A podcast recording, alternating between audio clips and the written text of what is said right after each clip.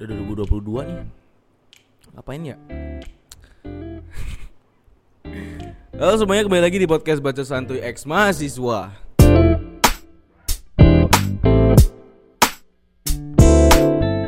Kali ini gue bakal bahas apa ya? Ini baru tahun baru aja Tapi gue pengen bahas quarter life crisis. Anjay. Quarter life crisis apa sih gitu kan?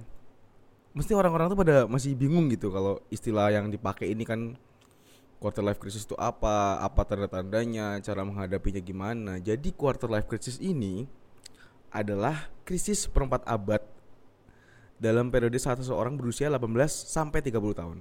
Biasanya orang ini suka mikir khawatir, ya mikir khawatir, terus kayak nggak punya arah hidup, suka galau, kayak nggak punya ketidakpastian dalam hidup di masa mendatang gitu. Kayaknya pokoknya khawatir tentang masa depan quarter life crisis tuh Iya kayak saya. Terus lanjut. Biasanya itu quarter life crisis tuh kalau udah orang menuju dewasa gitu. Kayak gua kan transisi dari remaja ke dewasa gitu kan. Iya boy. Biasanya itu orang dengan quarter life crisis tuh uh, fresh graduate biasanya dapat banget sih dapat banget momen ini kayak gue tuh punya masalah di misalnya dia udah bekerja gitu tapi dia tetap ada masalah kerjaan gitu terutama dengan um, apalagi kalau masalah finansial gitu. Finansial terus uh, orang itu berpikir kayak anjing ke depannya gue bakal gimana ya? Ini gimana gitu gitu terus kadang-kadang suka bingung. Gue pernah nyampe tahap kebingung gini men. Ini orang beli rumah gimana anjing gitu. Gue gue sempet dapet tahap itu sih. Kayak anjing beli rumah harganya 400 juta misalnya misalnya gue kerja nih gaji gue 4 juta gitu ya gue nyicil nyicil kekumpul berapa tahun gitu kayak kok bapak gue bisa kok orang tua bisa? gitu ya. Gue mikir kayak emang hidup ini keras anjing. Keras banget cok.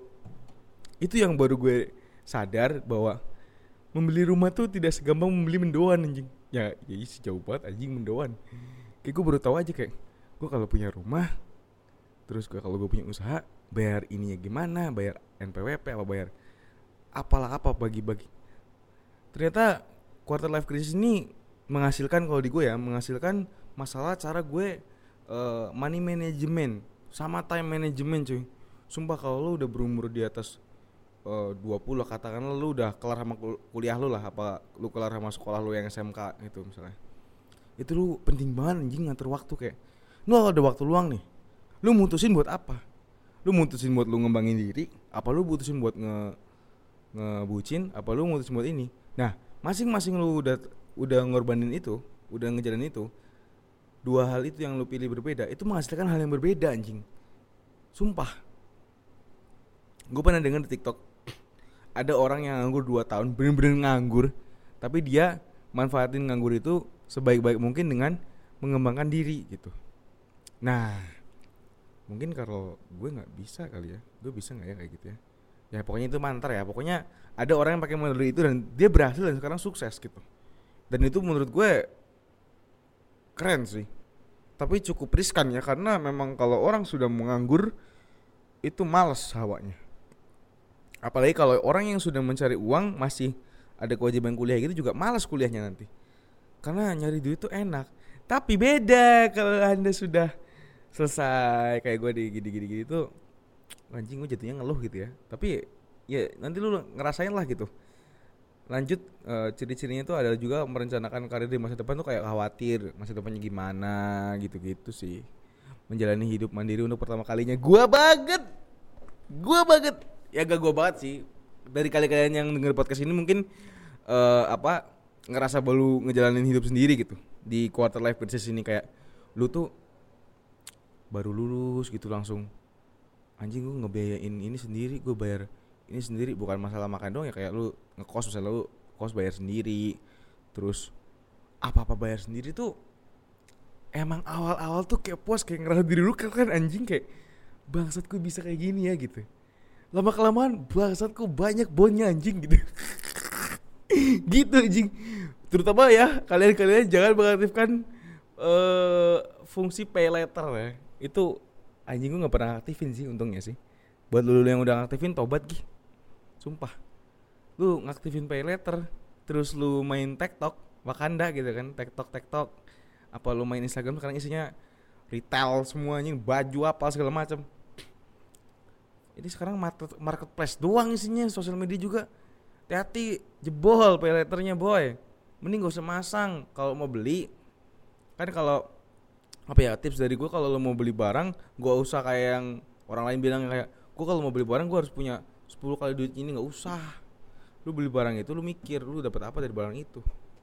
Misalnya lu beli baju nih oh lihat nih baju gue udah pada bolong kayaknya udah ada yang rusak ini gini gue mau beli satu nih. Boleh boleh aja.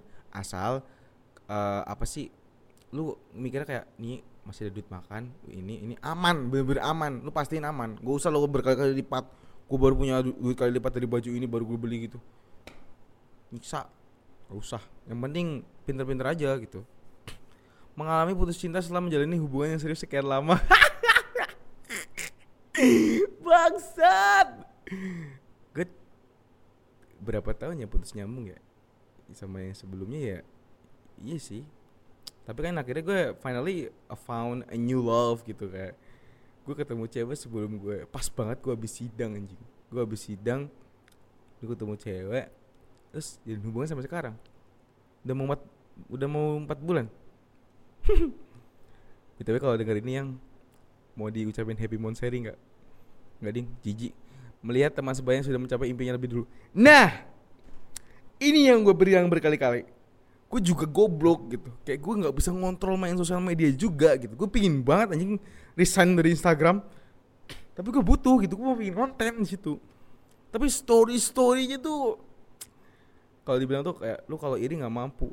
Weh bukan gitu boy. Kita ngeliat itu bukan iri. Apa coba? Kita ngeliat itu kayak kok jalan orang lain ngebandingin gitu loh. Jalan orang lain mulus kita gini gitu genjel-genjel gitu membuat keputusan pribadi atau profesional yang akan bertahan dalam jangka waktu lama. Nah dari tadi yang gue sebutin itu bukan tanda-tandanya tapi penyebabnya gitu. Dari mulai masalah pekerjaan, merencanakan karir untuk masa depan, menjalani hidup mandiri untuk pertama kalinya, menjalani hubungan romantis yang serius untuk pertama kalinya, putus cinta, melihat teman sebaya yang sudah mencapai impiannya lebih dulu. Jadi itu penyebab-penyebab dari quarter life crisis. Kalau tanda-tanda dari life uh, quarter life crisis tuh yang pertama ada sering merasa bingung mengenai masa depannya. Sama, gue juga. Ini gue lagi ngerosting diri sendiri apa gimana ya? Tapi emang gue ngerasa bingung gitu kayak gue ke depannya jadi apa gitu. Kayak gue ngambil jurusan emang gue yang ngambil jurusan pendidikan gitu kan. Pendidikan bahasa lah, bahasa asing. Tapi gue belum mau jadi guru gitu kayak wanjir jadi guru gitu.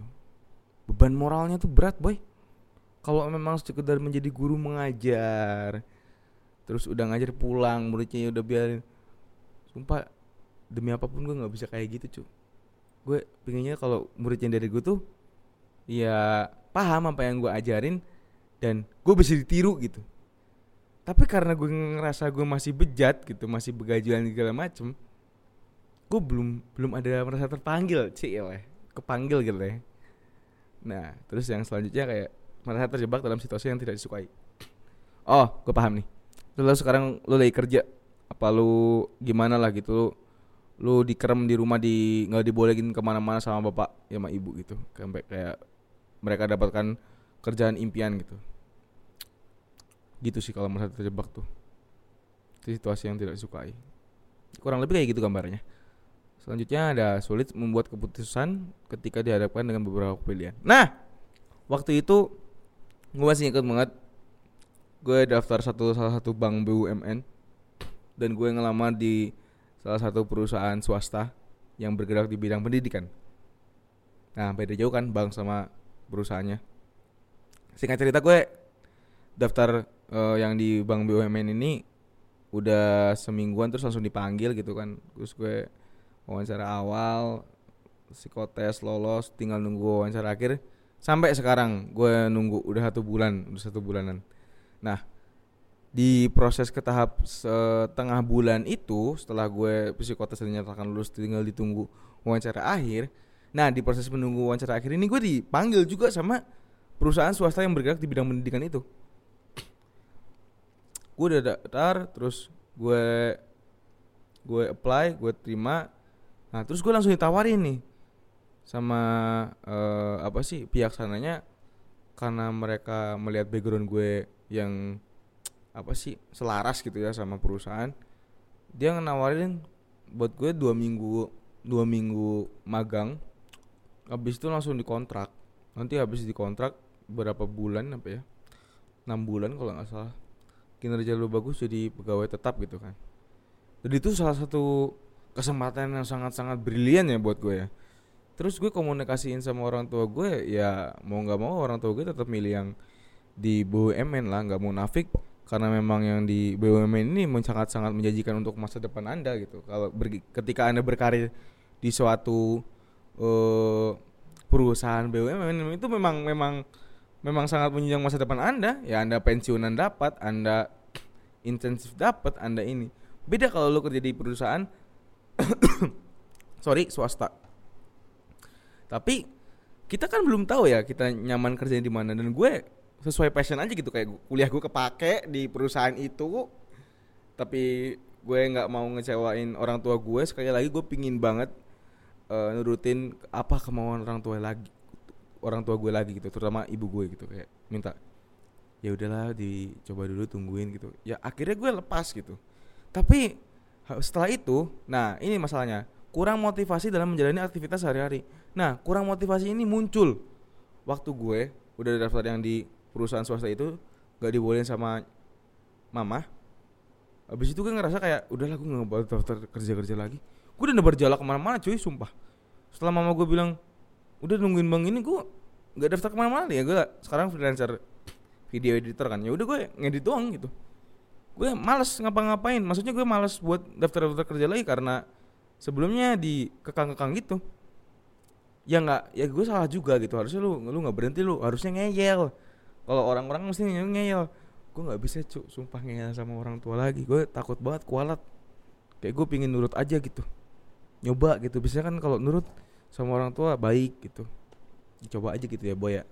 Semua orang punya pilihannya masing-masing. Tapi buat kalian tinggal pilih sih. Kalau gue milih nurut orang tua sih sulit menentukan apakah harus menjalani hidup sesuai dengan keinginan diri sendiri atau sesuai dengan tuntutan keluarga dan masyarakat bangsat ini yang saya tunggu-tunggu anjing. Kalau anda ingin menjalani hidup sesuai dengan keinginan diri sendiri, bangsat, gue pingin banget itu cu. Ah, kayak gue tuh kerja apa yang gue inginin gitu, gue berproses karena gue diri sendiri, bukan karena tuntutan.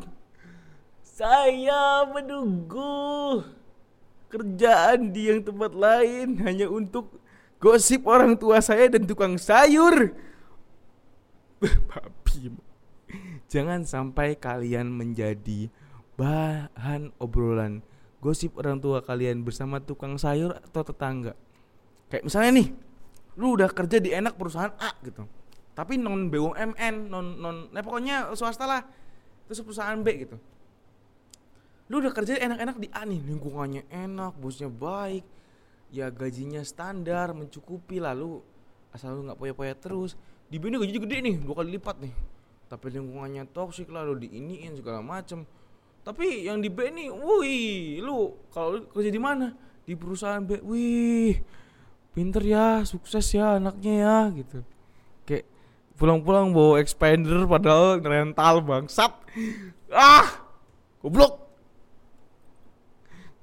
khawatir akan tertinggal alam ketidakpastian hidup seorang diri gitu khawatir akan tertinggal ketidakpastian hidup seorang diri Hmm, lu khawatir, lu ketinggalan sama temen-temen lu gitu. Merasa iri dengan Thomas Bayang sudah lebih dulu mencapai impiannya. Dibilangin bukan iri. Kalau gue lebih membanding-bandingkan terus. Kok dia bisa, gue kagak. Kok dia mulus, gue kagak. Pak, pelicinya kurang gitu kan. You know lah pelicin. Dalam hal kerjaan lo ya. Cara menghadapi quarter life crisis nih. Gue kasih tahu ya. Buat kalian-kalian yang masih di tahap-tahap kayak gue juga nih. Biar nggak sendiri gitu ngejalaninnya tuh nggak enak cok. Yang pertama berhenti membandingkan diri dengan orang lain. Fix. No kecot.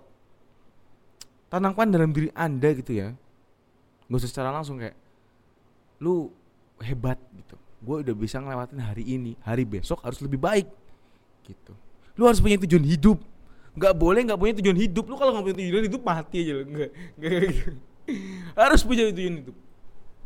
Yang kedua ubah keraguan menjadi tindakan. Lu yang biasa ragu-ragu gitu. Kayak gue banget ya anjing nih. Ini lagi ngomongin gue banget. Gue pingin konten sebenarnya kan. Gue pingin konten di Instagram di YouTube segala macam. Tapi gue ragu gitu. Kayak nggak ada yang support gue gitu. Ya udah kalau lu nggak ada support lu ya support diri sendiri mau nggak mau gitu kan. Kesal gue sama diri gue sendiri. Goblok pengennya disupport support. Lu minta support lu nggak bisa bisa sama lagi gitu. Hmm. jadi ubah keraguan menjadi tindakan. Coba aja dulu. Gitu loh boy. Temukan orang-orang yang bisa mendukung anda. Nah iya teh important. Penting. Ini mah penting. Lu harus dapat nih orang-orang yang bisa mendukung kalian. Entah itu pacar entah itu keluarga entah itu temen. Kalau tiga-tiganya nggak bisa ngasih Tuhan yang ngasih. Makanya lu deketin Tuhan. Allah sumpah.